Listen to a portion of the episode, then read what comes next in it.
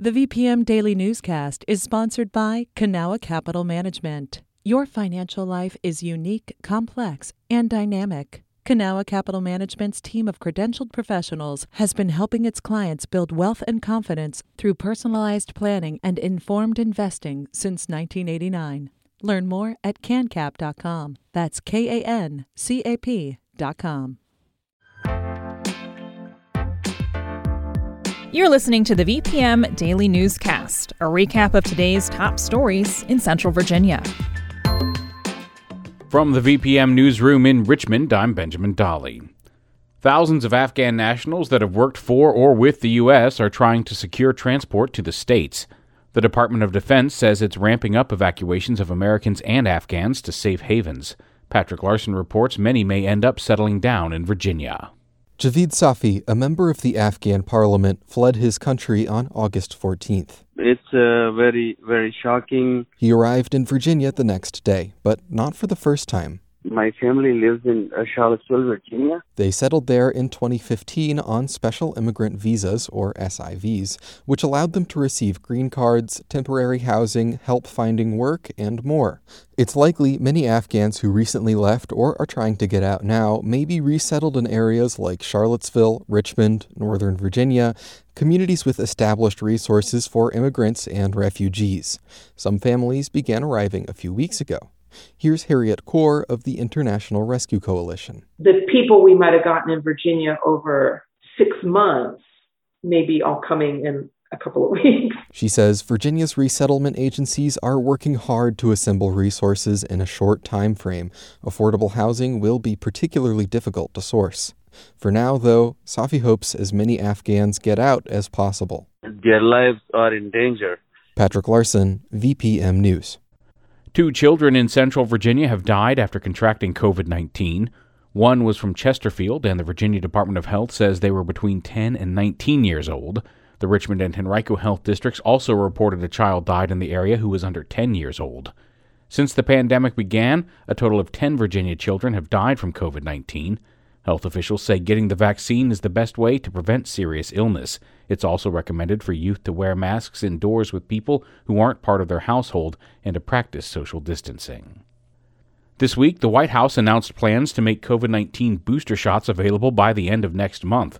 Yesterday, the state vaccination coordinator explained what the rollout will look like in Virginia. Ian Stewart has more. Health officials say current studies show over time vaccines are waning in effectiveness.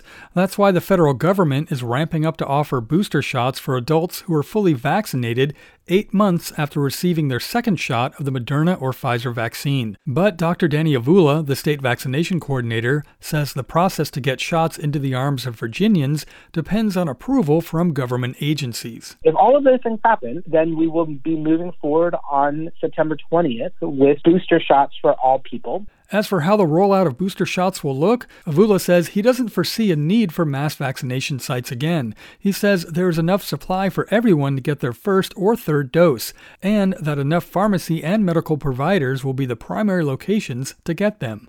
Ian Stewart, VPM News. The City of Richmond is looking for input on the draft of the Shockoe Small Area Plan. Shockoe Bottom has seen significant growth over the past few decades, and the GRTC Pulse Corridor will be expanding into the area. The city is also in the process of developing a cultural heritage site and museum in the neighborhood dedicated to enslaved Africans. Residents have until August 27th to provide feedback on the area plan. For more details, head to the Richmond City website and check out the Planning and Development Review section. More than $10.5 million is going to replace aging school buses in Virginia with electric and propane models.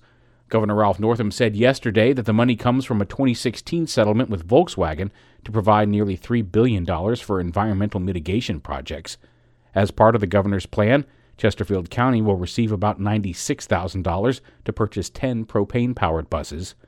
Overall, 83 diesel powered buses will be replaced in 19 districts across the state. The program is part of Virginia's overall goal to provide clean energy, reduce air pollution, and mitigate climate change. VPM would like to issue a correction on a story that aired yesterday. We misstated that the University of Richmond is requiring students, staff, and faculty to be vaccinated when they return. The university's policy officially applies when the FDA gives full approval to the vaccines. At this time, more than 90% of the students and staff on campus are fully vaccinated. This is VPM News.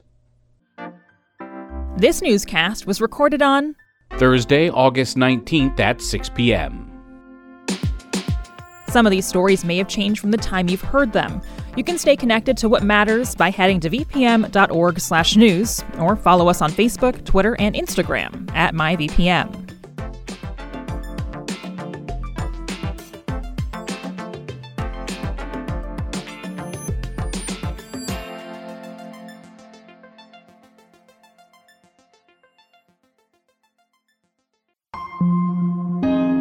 VPM. Hi, it's Terry Gross, the host of Fresh Air. We bring you in depth, long form interviews with actors, directors, musicians, authors, journalists, and more. Listen to our Peabody Award winning Fresh Air podcast from WHYY and NPR.